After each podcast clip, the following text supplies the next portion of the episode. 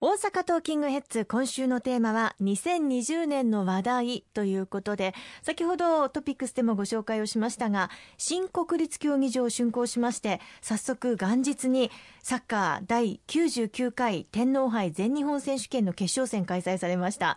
東京オリンピック・パラリンピックの開催に向けて着実に進んでいますよね。そうですね。あのこの新国立競技場、私まだ行けてないんですけれども、旧競技場が撤去された跡地にせんごひゃくろくじゅうきゅうおくえん投じられて建設がなされました。地上ごかい、地下にかい、建築面積は旧競技場のにばいに及ぶというふうに聞いております。にせんじゅうろくねんの着工からさんねんかんかけて完成が図られたわけでございますけれども、今年の東京オリンピック・パラリンピックのまあ閉会式、あるいは陸上などの舞台となるということで、期待が高まっているかというふうに思います。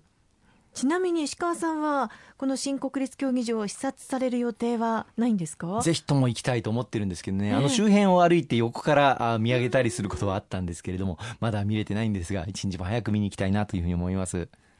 えー、そしてこの国立競技場の建設前には本当にいろいろ言われましたが、にせんじゅうろくねんじゅうにがつの着工からさんねんで完成しまして、開閉会式、陸上などの舞台となります。最終的には大成功に終わることがやはり大事ですよね。そうですね。あのラグビーの全国の大学選手権の決勝戦も行われるようですし、またセイコーゴールデングランプリの陸上大会が今年のごがつにまあ開催をされて、しちがつの東京オリンピックに臨んでいくというふうに聞いています。まあ、新しい競技場で次々と新しい記録が塗り替えられて、うん、日本の選手がメダルをぜひ勝ち取ってもらいたいというふうに思いますね。そうですね。そして東京オリンピック・パラリンピックに関しては、東京だけのことではなく大阪にも多くの外国人観光客の方々が来ることを予想されています。まあ、そういった準備も着々と進んでいると思っていいんでしょうか？はい、あのおかげさまで大阪でも多くの市町村がホストタウンの登録の推進をあの進めてくださっています。あと例えば大阪市ではオーストラリアオーストラリアの車椅子バスケットボール、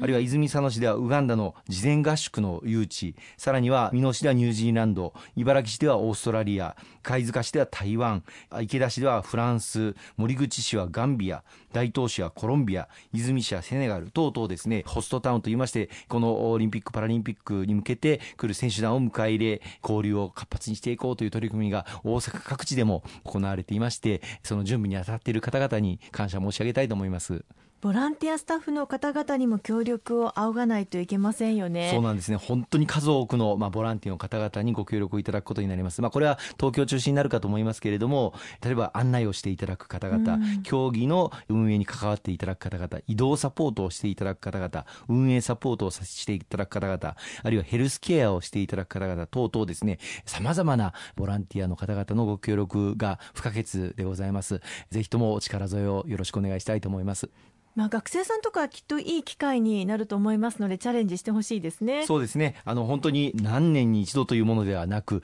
もうそれこそ一生に一度という機会になろうかというふうに思いますので、うん、ぜひこの機会に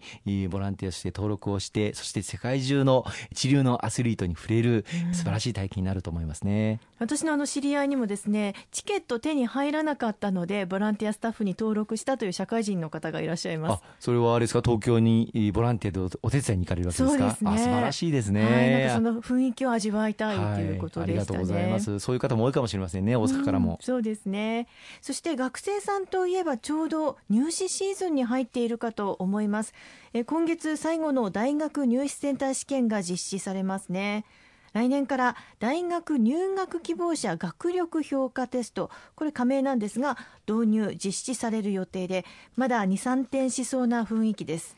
はい、今年の大学入試に向けて一生懸命勉強している高校さんねん生、また卒業された方々、ぜひ頑張ってもらいたいと思います。あの去年の年末に向けて、この来年の大学入試の試験についてかなりまあにてんさんてんし、今のまあ高校にねん生の方々中心にですね、非常にご不安を与えてしまったことを与党の議員の一人としてお詫びを申し上げたいと思います。まあ、英語について読む、書く、聞く、話すといったよっつの能力を測るための新しい民間の試験を活用した新たな入試制度にしていこうということを準備を進めていたわけですけれども、例えば地方の離島の子どもたちなどが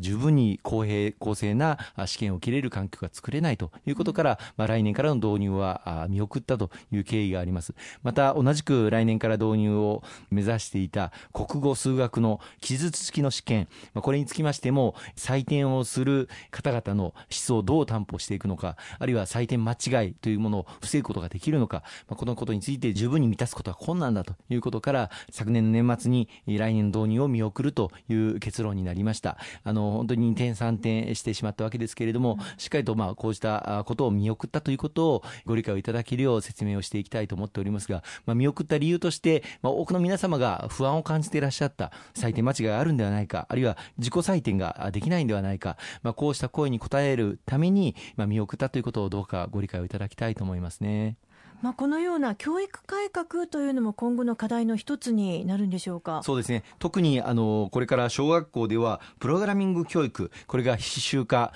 されることになります。またあの各学校生徒さんみんな一人ずつタブレット端末を持っていただく、その予算もしっかりと確保していきたいというふうに思っています。まあ、これからソサエティ ごてんゼロ アイシーティー 化というのが一層進んでいく中で、子どもの頃からやはりプログラミング、あるいはタブレット端末 アイシーティー環境、こういったものに慣れていく、そして学習をしていく、こうしたことが今後の時代を見据えて不可欠だというふうに思っています。他のあの欧米諸国では随分前からこの子どもたちに対するプログラミング教育というのが行われている中で、日本は非常に出遅れていた、まあ、このことを大きく改善する今年にしていきたいと思いますね。本当に時代はどんどんと変わっていくんですね。特にあの、まあ、学校の先生方がまだ慣れていらっしゃらないということがありますので、その慣れていらっしゃらない先生方へのサポートというのをしっかり行政としてもまた国としても力を入れていきたいと思っています。ありがとうございます。後半も引き続きお話を伺っていきます。